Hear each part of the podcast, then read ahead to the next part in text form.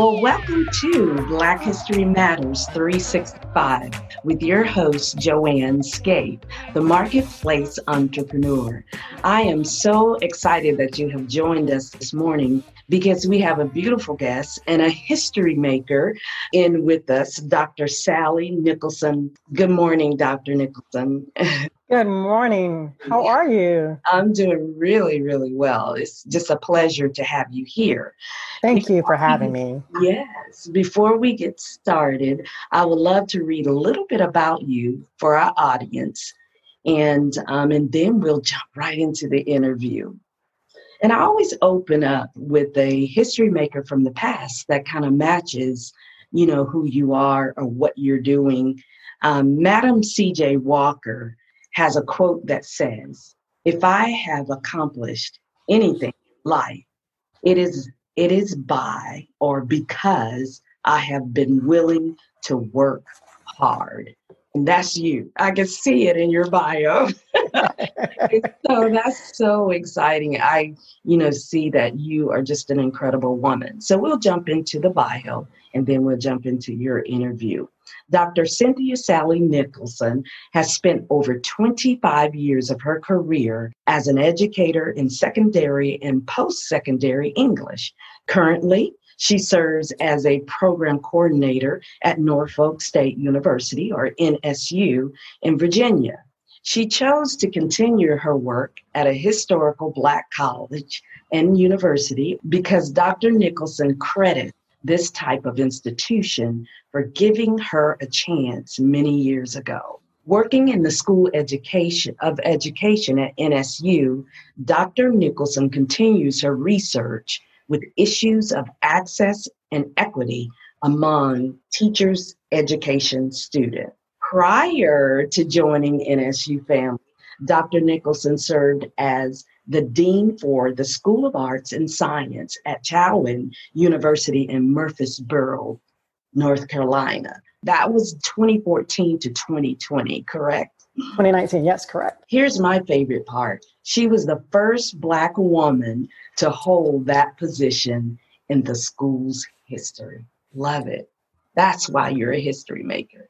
And to finish off her education, Dr. Nicholson spent 11 years as a high school English teacher, holding multiple positions from mentor teacher to district literacy coach. She has obtained secondary English teacher certifications and taught in the states of South Carolina, Virginia, Arizona, and Georgia. She earned a BA degree in English from Newberry College in 1992.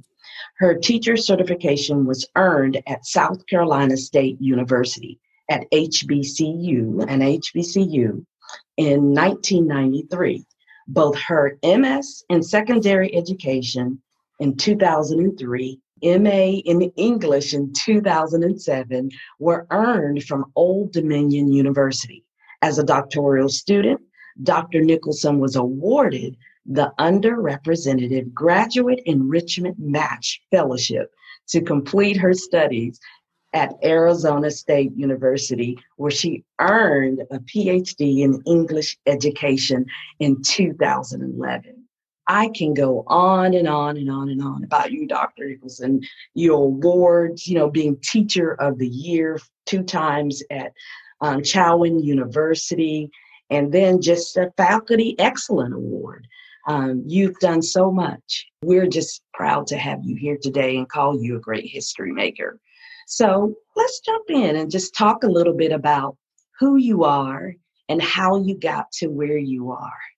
Well, thank you so much for having me today. It is such a pleasure to be with you and to uh, be with you in the work that you're doing. And we're so excited to have this work as a part of curriculums across the country. I am an English teacher by trade. I grew up in a small town in South Carolina, and there were not a whole lot of things to do in the rural South. Uh, where I'm from, it's considered the low country, or people would call Gullah area. Wow. Many of the people that I know in the low country of South Carolina, we had to learn different things from our ancestors. Oral history was so rich. Uh, you learned to sit on the porch and listen to the women talk, but dare not be a part of the conversation, right? And so that always led me to read books because I wanted to know more. I wanted to uh, see worlds that I'd never seen before. And so this love of reading came early because it was an opportunity to sit where you were supposed to be quiet and learn about different communities. And I took that love of reading that turned into wanting to teach English and wanting to share that. I was very fortunate because I had a librarian at my high school, Miss Dowdy, who gave me books of people who looked like me, right? And so the first time I got to read a Toni Morrison book, or the first time I was able to read Alice Walker's The Color Purple, those were opportunities where I could see myself and see people like me in text. And that let me know that there was a voice for African American women that was needed to be shared in spaces like schools, right? So that other young girls and young men would know that there's a rich culture that we have that they too could share. And so that pretty much developed how I jumped into teaching. Um, I was very fortunate to complete my studies at Newberry College, but you know, like any 19, 20 year old, you're not really sure what you want to do, and everybody tells you what to do, and you're saying, No, I don't want to do that. And then when you graduate, you're like, well, what am I going to do? so I went back to South Carolina State University. And thank goodness for the mentorship at a historically black college and university. The education department took me in with open arms and said, baby, we're going to help you.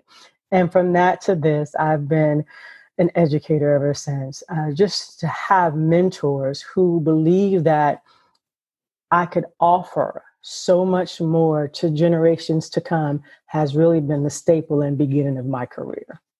Beautiful. Thank you so much for that.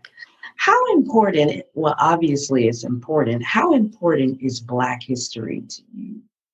And how does Black, that fit in your setting that you are in? Black history is American history. And as an American, it is a part of our history that should be shared in each curriculum. I referenced early about literature because that is the area that I've spent the most time. But as I even look into education and think about how we train teacher educators, but we don't talk a whole lot about the history. And so, what I have done in my own research and my own thinking is how is I can how is it that I can be more inclusive and help the teacher education candidates that I know to learn more about their history. Why don't we talk more about the Marva Collins story? Why don't mm. we talk about educators who were trailblazers, who were African American, who were able to connect with students and build a rapport and to be successful in teaching? And so I believe there's such a rich history and culture that we have as African Americans that we don't talk more about who we are and what we've accomplished. And thus, if we don't tell these stories, who will tell them for us? Mm-hmm. Right. And so that is why Black history is so important because we have to continue to tell our story. We have to continue to share with the generations that this is who we are and this is who we can be. Very good. I love that. What are your thoughts today on this racial injustice and the future of our culture and communities? Kind of two questions in one. Racial injustice is a problem, and it's not a new problem, it's just being uncovered more. We have now technology that is showing it, but these have been issues that we have continued to have to fight, and we can't stop. We have to continue until others realize that certain cultures cannot be marginalized because of the color of their skin. That different does not mean deficient. We have to continue to fight this. And it's like the late John Lewis said we have to be willing to get in good trouble because this is the trouble that is going to change things as we know them if we rest on our laurels, if we choose not to say anything, then we are guilty and we cannot afford to be guilty. There's a generation that's looking to us mm-hmm. to be advocates for their future. Mm-hmm. We have to spend that time and say something. We have to really say something and use every platform that we have. For me, it's education students who are in my class to continue to be advocates for social justice, to continue to be advocates for equitable and fair practices in every career that they choose to go in, in their communities, in their churches, housing, you name it. But that's the role that we must play. We have to find our niche and mm-hmm. push forth the agenda that we can so that racial injustice can be extinguished and continually challenged until it's no more. Mm, I love that until it's no more. And that's going to be a long time and we have to be yeah. ready for that that challenge. Um, recently, a book called Black History Matters 365, an inclusive account of American history, which I'm a part of. We are so excited that it's released and hoping that you would get a hold of that. Very excited. What what does that mean? And it's K through 12. What mm-hmm. does that mean, you think, to education having an incredible um, book that include that's inclusive when it comes to American history? I believe that good curriculum, rich curriculum, and materials matter. We need to have access and I'm so grateful, so grateful for the work that Black History 365 is doing so that we can share this with our students. If I can see myself as a young person in a situation, then I too can envision what I can add to society. And that's what this text is going to give us. It's going to fuel a generation to know that our stories are worth being chronicled in text, right? That is worth being discussed in places that in the past they may have not been. And so I am excited about the material and to share that with the teacher educators that I train so that they too can have materials and rich curriculum for their students as well. Thank you so much for that because that is important to have the right Black history curriculum in schools. Very important what's in the future you know for you? And how does that fit in and what's going on in the culture today? I still believe that education is a great equalizer mm-hmm. and i mm-hmm. think that's my role right? We've got some challenges before us. We have a pandemic before us um, and things are different. And so i'm really excited to be in education at this time because i believe we're problem solvers. We, we do not allow um, adversity to stop us from our goal of making sure that every student has the right to an education and that higher education continues to help transform lives in meaningful ways. And so for me, I'd like to continue that vein in education. I'd like to continue the work that I've been doing in research and teaching and hopefully be able to maintain um, academic excellence, invigorating academic life, and spending time with faculty to plan and to think about programs that will help our students be relevant in the 21st century. I believe we have a wonderful opportunity to do this work and to prepare our students to be better and to make society even a better place to be. Mm, that's fantastic. I know we BH365 have a program that we're we're going to be launching called the Solutions Academy. So it made me think of that when you said we're we solve problems, we are solving things. And I'm excited about that program. I think again it's important like you're saying that we get some type of programs that are mm. there to continually help students even beyond the four walls of school and in the, absolutely. Yeah yes yeah. absolutely absolutely. Yeah. So um tell me about your family. I always ask guests this oh wonderful tell me about your family. Are you married have three children four children? Yes yes yes yes yes, yes, yes. so my husband my husband and i are blended family. He has two children before me and i we i had two and so we kind of brought everybody together. Um, we still have two in the home, or I would say in the home. Our daughter who's the youngest, is a, a, recent graduate of Virginia Commonwealth University, and now she is a graduate student um, in art at Norfolk State University. And our son is a classical bassoonist, and he is a music performance major with a musical theater minor at Virginia Commonwealth University. And so we're artsy folks, right? Um, we we kind of do this type of work. That's your world. we're artsy, so this is what we do. And it's just good to be able to have those kind of conversations with our with our children, um, just about what we believe they should be pushing in the world. Uh, you need to live your purpose. You need to be able to um, learn and have this idea a lifelong thing, right? We don't. We're just not sending you to college just so you can get a degree, but you need to be a lifelong learner. And so we're almost at the empty nest. We can see it. It's real close. and our husband, my husband and I, Lewis, we love traveling. Um, we love going to different places, and we really, really have a niche for visiting uh, beaches and and just really learn about cultures of different places that we visit. And so it, it's just been it's pretty good. You know, we're like I said, real close to empty nesting. Um, but we're pretty excited about what our children have accomplished and how they continue to make us proud. That's wonderful. That is so wonderful. I love hearing about people's families and their children yeah. and, and particularly black families. I love the idea of just that love, you know, um, between each other. So they call black love. I love it too. We're very, very fortunate. And then some of us have some great stories, right? There's yeah, some good things happening, absolutely. right? Absolutely. Yeah, good things happening. Now, I'm yeah. going to kind of end the interview or cap the interview off with a question how was it for you in this journey as a Black female, um, pursuing all the different things that you have done? Mm, that's a good question. And that could have been the interview by itself. yes, I know.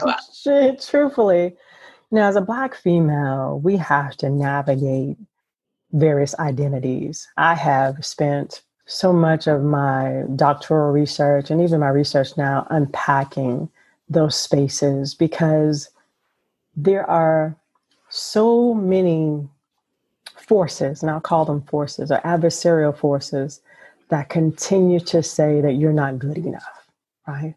For a variety of, of, of reasons. And so it hasn't always been easy because there are groups that still believe that my voice doesn't matter, right? And so to be able to push past that and to have mentors who said, no, you keep striving, that's the work that I've had to learn as a Black female. Even one of the research projects I'm working on now um, that has been funded by Norfolk State University's Center for African American Public Policy has to do with Virginia's Crown Act. Um, it became the law. We were the fourth state in the Commonwealth of Virginia to add the Crown Act as law. But as with any law, now we have to talk about applying it. And so my research talks about how we situate this policy into practice for teacher educators. What does it mean for teachers who are being hired when their hair texture is not what the dominant culture believes it ought to be? Mm-hmm. How do we deal with that racial discrimination? Because hair discrimination is racial discrimination. And so, in that vein, it's been my lifelong work to be a voice for that, you know, to understand that as an African American, as a Black female, that we keep marching on. We don't stop. We look at the obstacles, mm-hmm. we face them courageously, mm-hmm. we find solutions, we get with advocates and our allies, and we move on. And we don't just sit down and say, no, this is just how things are going to be. Absolutely not. You started this interview with a quote from Madam C.J. Walker, and nothing more is hmm. better than that to say that we have to work hard. Because there is not just this time, but what happens 20, 30 years from now for my grandchildren and great grandchildren. I've got to know that I've left this world a better place for Black women because I've lived here. And that's so important for me. Wow. Thank you for that. You've been listening to Black History Matters 365 with the wonderful Dr. Sally Nicholson, who I've enjoyed this morning and, and a good friend now. Thank, thank you for you. listening today and thank you for coming today, Dr. Nicholson. It's been my pleasure. Sharing your great thoughts with us.